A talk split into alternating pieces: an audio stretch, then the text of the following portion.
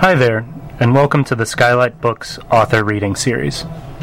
If you'd like to learn more about us and our many upcoming author events, please visit skylightbooks.com, where you can browse our inventory, buy books, and join our Friends with Benefits Club. You can also follow us on Twitter, Tumblr, and Facebook. To speak to a real live bookseller, please call 323 660 1175. Thanks for your support and enjoy. Let's give her a very warm welcome, Catie Disabato.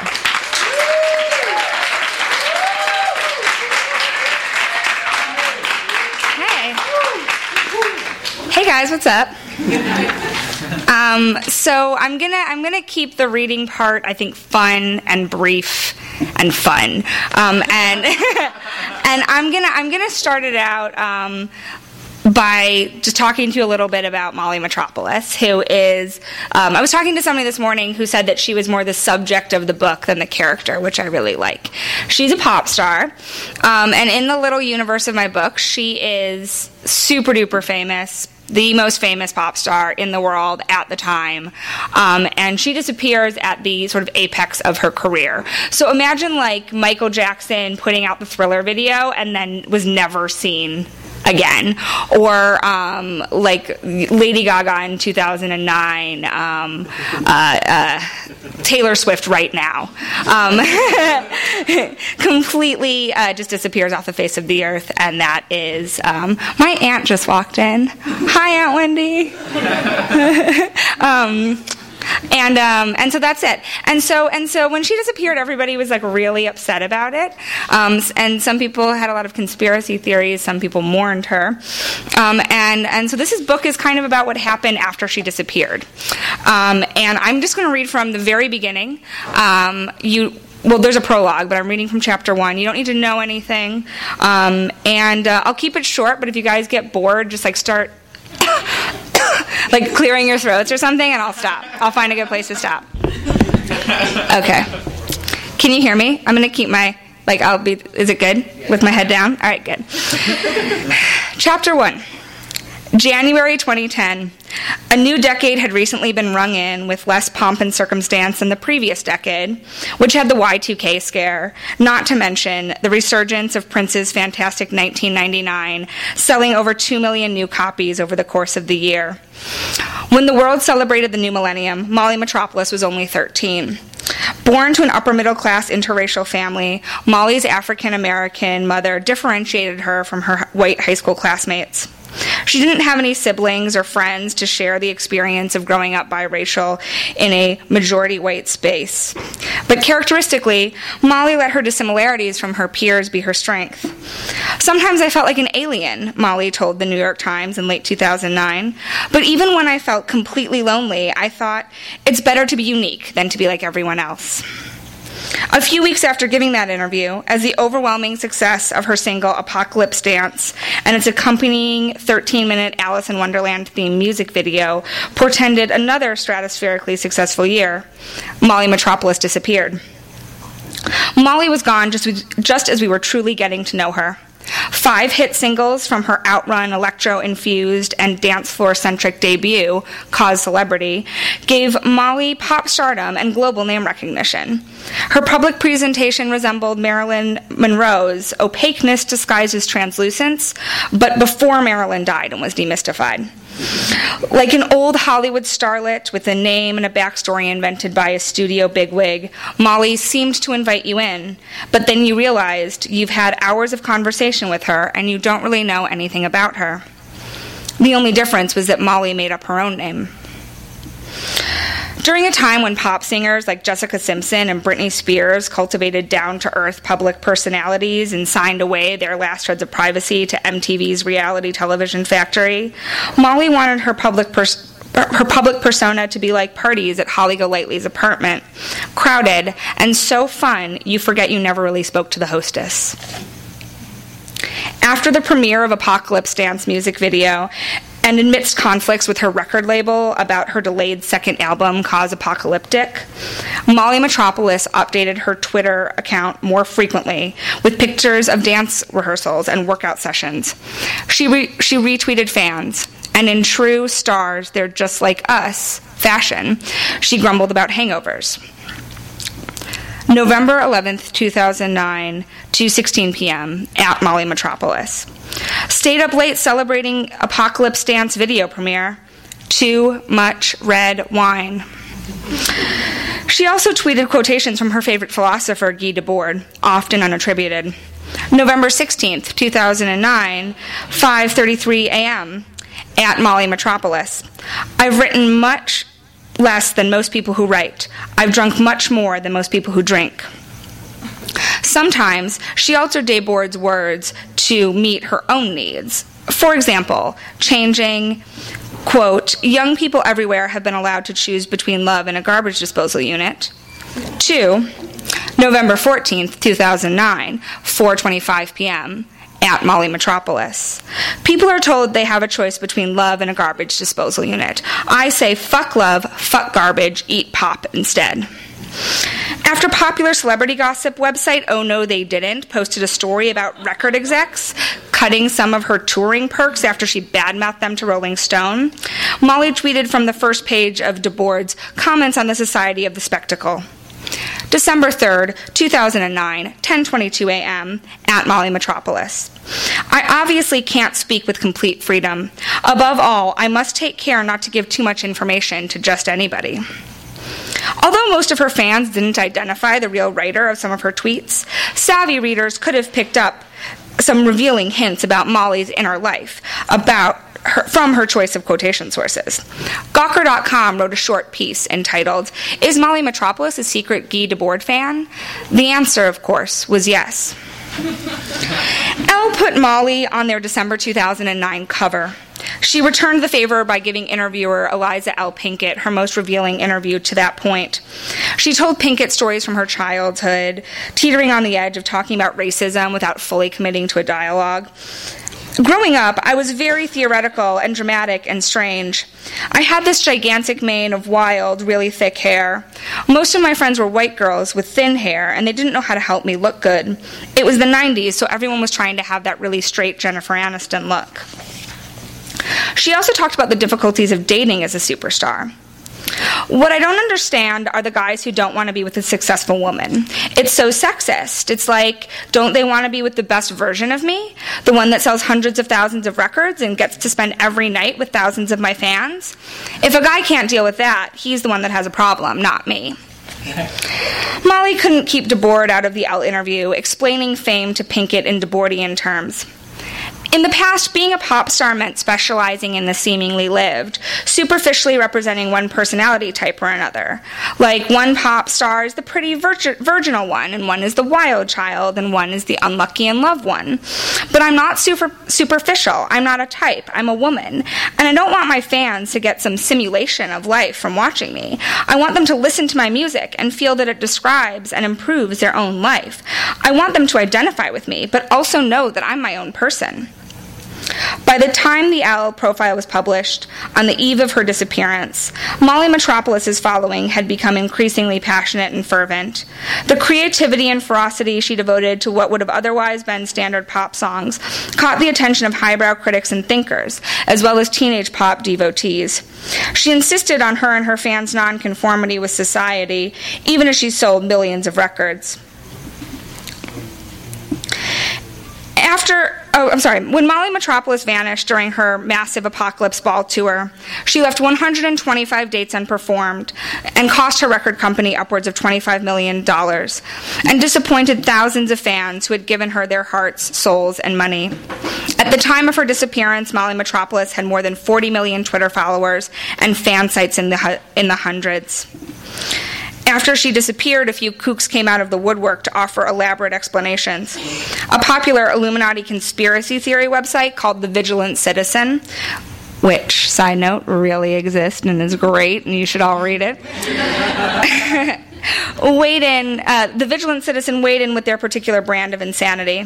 On August 12, 2009, the website had published a long article called Molly Metropolis, an Illuminati puppet which claimed that Molly was a mind controlled puppet and that every time she posed for a picture with a hand over her eye, she was making herself into the all seeing eye.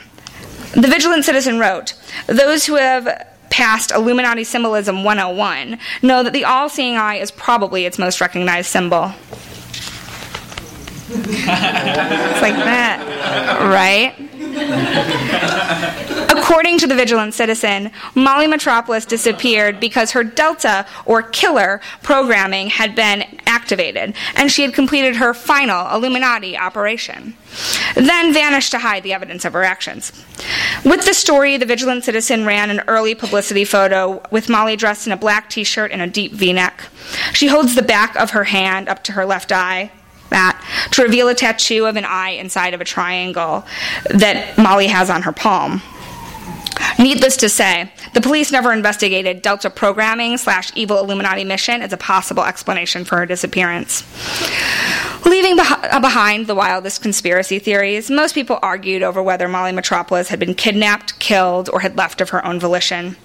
Various broadcast news reporters and internet commenters fought out these opposing viewpoints until they had nothing new to say. Thanks, guys.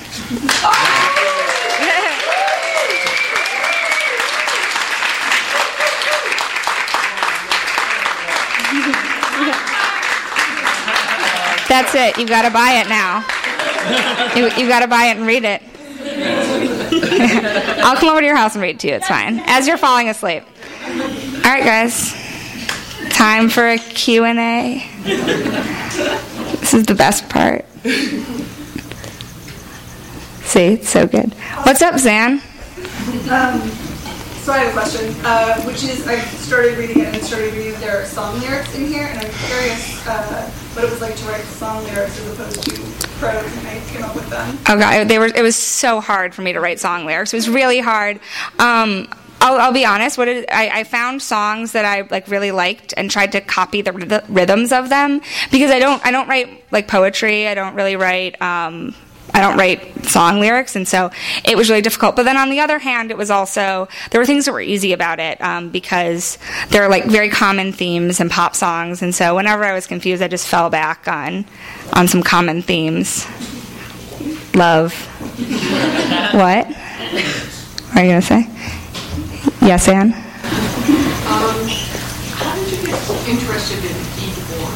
Uh, she asked me how I got interested in Guy Debord. Um, it was this really weird back doorway into it and so um, like one of the steps is missing i can't remember exactly how i got there um, but i was i had been reading a book about um, about um, actually like the advent of surgery in England, um, and that was happening during sort of the exploratory era. Um, and a lot of the like like the surgeons were also did um, operations on like exotic animals that were brought back to Europe from these sort of exploratory trips to the Caribbean. And um, so the like that got me into the age of exploration, which got me into map making, and then there was an internet, and then somehow I was reading about the Situationists and psychogeography, and that really interested me. But like it was it was like one of those like clicking on Wikipedia links and all of a sudden I was there and I had no idea. Yeah, how I got there. What's up, Erica? Hey. Um, I'm curious about why you made Molly Metropolis uh, biracial. Oh, why did I make Molly Metropolis biracial was the question. Um, there's a couple of reasons. Um, one of them was because when I was writing about her, I was really influenced by Janelle Monáe and her style and her sound, and it just didn't seem cool to kind of pick up her aesthetic and then just like make it a white person. Um, and then the other thing, the other thing, there's there's a I'll, there's more than one other thing, but one other thing is just that um, Molly was always an outsider, and I wanted her to always have been an outsider in a lot of ways, um, and not kind of artificially. Like I wanted it to be like, you know, something that she couldn't take off this outsiderness, like something that she wasn't performing that was part of her. And um, another reason was because my friend Erica and I actually had a conversation about um, you were. that was true. Um, you were talking about. I was. I had been thinking thinking about all these things about Molly, and then you were talking to me about how you were having a hard time finding children's books with biracial characters in them, and um, and it just I was like, oh well, you know, like those characters aren't around a lot, and it just I don't know, just fit in together. Anybody else? Darcy? So once you found the situationists, mm-hmm. how much research did you do? Um, I did a lot, like a lot for a non-academic amateur. I read a lot of books. Um, I read maybe six or seven books, maybe more than that. Um, I read a whole book of Guy Debord's correspondence that's put out by Semiotext, um, which is a really, it's like a very cool volume, and it just, you know, got me like into his mind a lot. Um, it's actually kind of super boring, um, and I wouldn't, but I, I, like if you're like a big fan of his, I'd recommend it. But otherwise, um, I mean, it's, it's a beautiful, wonderful book that Semiotext put out. Oh God, I've dug myself into a hole. Um, it's a beautiful, wonderful book. You should totally pick it up. But like a lot of it is like him writing letters to people like I sent you some copies of the magazine in the mail. Have you received them? like a lot of it is all this like bookkeeping stuff. But um, and I and I read um, a there was there was sort of an entire like an issue of some archaeology magazine from Europe that was dedicated like uh, that was dedicated entirely to the Situationists. I read that, um, like maybe five or six other books. There's a guy named McKenzie Wark who writes a lot about them. And um, then once I had done all of that research, I deviated at will. Yeah. So so don't don't read this book for like a straight history of the Situationists. I made shit up, guys. and then sometimes I, I um, couldn't remember a fact and I made it up because I was too lazy to look it up or I was tired. It was late, I had pages due, and I was just like, this one did that in history, sure. Anybody else? We can also. Andrew? So would you want to play Molly in a movie? Oh god, that's so hard. Like I feel like the only person that's like appropriate is like Zendaya, but I don't like her.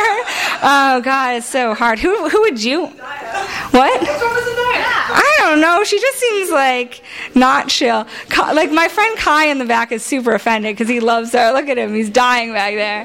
He's like super offended. Um, I don't know, Andrew. Who would you want to play her? I don't know. Yeah. Wasn't biracial, it might be easier. Yeah, I should have thought about that when I was writing it. Jennifer Lopez would actually be great. She could really get inside that role. Yeah. What's up, Corey? Do you think that you would listen to Molly Metropolis's music? Oh yeah, obviously, of course. Who wouldn't? Uh, who are your favorite pop stars? Uh, it's like picking. It's like picking my kids. Um, um, like, like which child is your favorite? Um, th- this past, I can't. I can't, like. I, Taylor Swift is great. I love Taylor Swift. I love Lady Gaga. Um, I love Lana Del Rey. Lana Del Rey is such like an LA pop star. I'm so into it. Um, Janelle Monáe. Does she? I don't know. Yeah, that's it. Those are the ones. Anybody else? We can all just hang out now. You, do you have the magazine, the, the, you made a, The zine. Are there any copies left, guys? Yes, there are copies of the zine left. I also, um, Melville House is super cool. Yeah, John, will you hold yours up just so people can see? Um, Melville House, which is like, they're so cool. They had me write and um, uh, they produced this zine, which is like a fan zine for Molly Metropolis. It is from the voice of a fan uh, right after she disappeared. Uh, the fan is really upset. She's really sad. She's trying to work through some stuff. My friend who's not here, uh, Rachel, she drew the drawings in it. It's really cool. I think it's probably free with purchase, maybe? I don't know how they're they're in charge of it. It's free with purchase.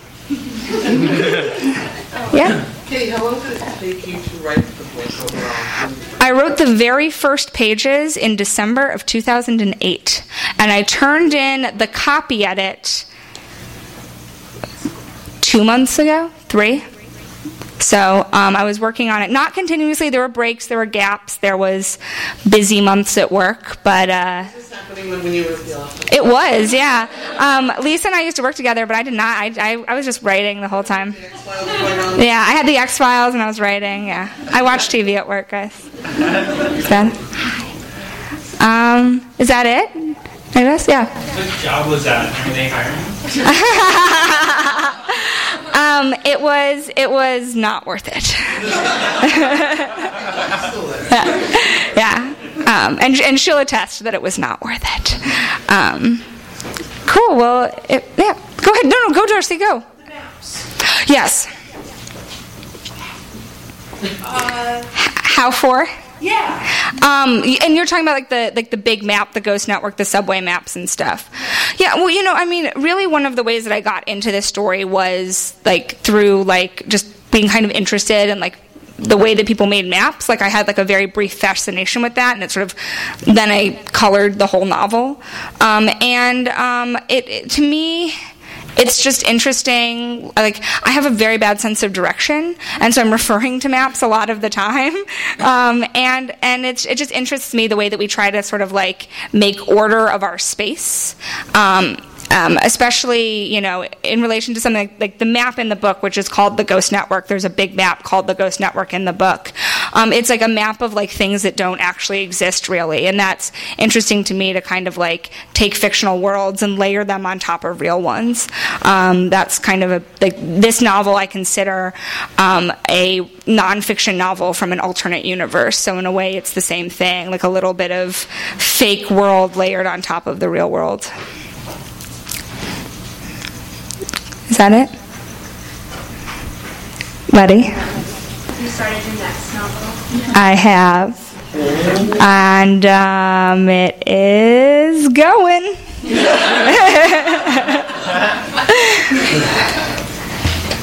That's it. That's all I can tell you. All right, cool. Oh, wait. Oh, Chris. Sorry, Chris, I didn't see you. What did you learn this Oh God! Well, I learned that writing the first draft is the absolute worst part. It's terrible. Never write a first draft of anything. Just revise. Um, but really, really more. It was. I think. I think I just learned. Um, I think I learned patience.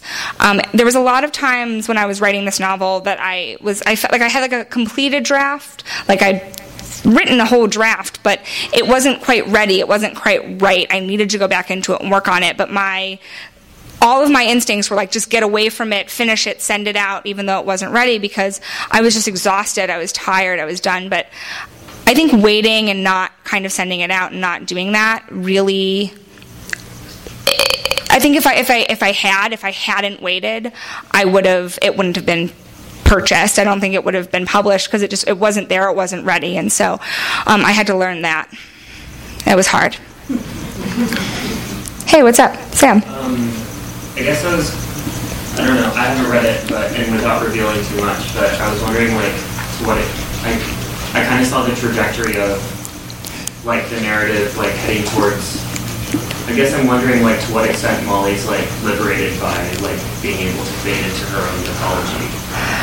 Oh, that's a great question. Um, I don't want to spoil too much. I don't want to sort of give away any of the mysteries, but um, I think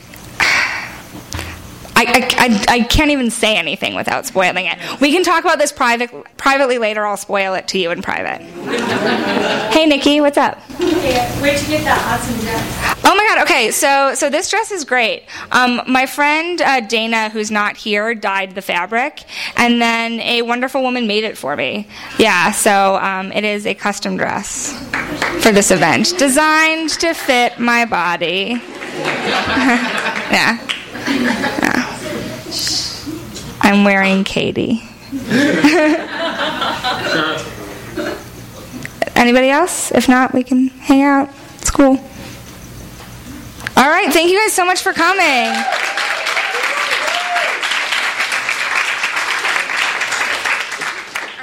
You've been listening to the Skylight Books author reading series. Don't forget, you can listen to this and all our other great podcasts at skylightbooks.com. Thanks again for stopping by, and we hope to see you soon.